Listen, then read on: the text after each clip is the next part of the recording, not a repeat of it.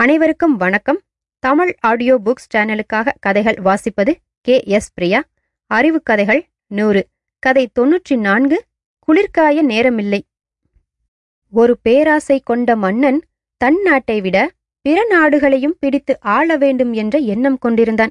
அவன் நாள்தோறும் மாறுவேடம் கொண்டு காலை நான்கு மணி முதல் எட்டு மணி வரை தன் நகரை சுற்றி பார்க்கும் வழக்கத்தை கொண்டிருந்தான். ஒருநாள் அதிகாலையில் சருகு அரித்துக் கொண்டிருந்த ஒரு கிழவியைக் கண்டு பாட்டி என்ன செய்கிறாய்? என்று கேட்டான் அரசன். கிழவி கிழவி குளிர்காய சருகு அரிக்கிறேன் என்றாள். அதற்கு மன்னன் கேட்டான் இதுவரை எவ்வளவு சருகு அரித்திருக்கிறாய்? இதுவரை நாற்பத்தி இரண்டு மூட்டை. நானும் இருபது நாட்களாக பார்க்கிறேன். காலமெல்லாம் நீ சருகு அரித்துக் கொண்டிருக்கிறாயே தவிர ஒரு நாளாகிலும் நீ குளிர்காய்வதை நான் பார்க்கவில்லையே. கிழவி சொன்னால் சருகு அரிக்கவே எனக்கு நேரம் போதவில்லை.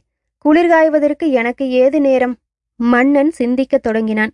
காலமெல்லாம் பொருளை தேடித் தேடி சேர்த்து வைக்க மக்கள் முயற்சிக்கிறார்களே தவிர சேர்த்து வைத்த பொருளில் சிறிது கூட அனுபவிக்காமல் மேலும் மேலும் சேர்த்து கொண்டே சாகிறார்கள் என வருந்தினான்.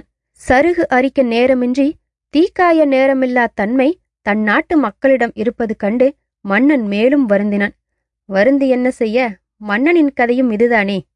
தன் ஆட்சியில் இருக்கும் நாட்டை செம்மைப்படுத்தி திருத்தி ஆள வேண்டும் என்று எண்ணாமல் மேலும் மேலும் நாடு பிடிக்க பேராசை கொண்டு முயல்வது அறிவினாலும் அறிய முடிவதில்லை. இந்த கதை மூலம் இப்படித்தான் பலரும் இதுதான் உலகம் என்பது புரிகிறது.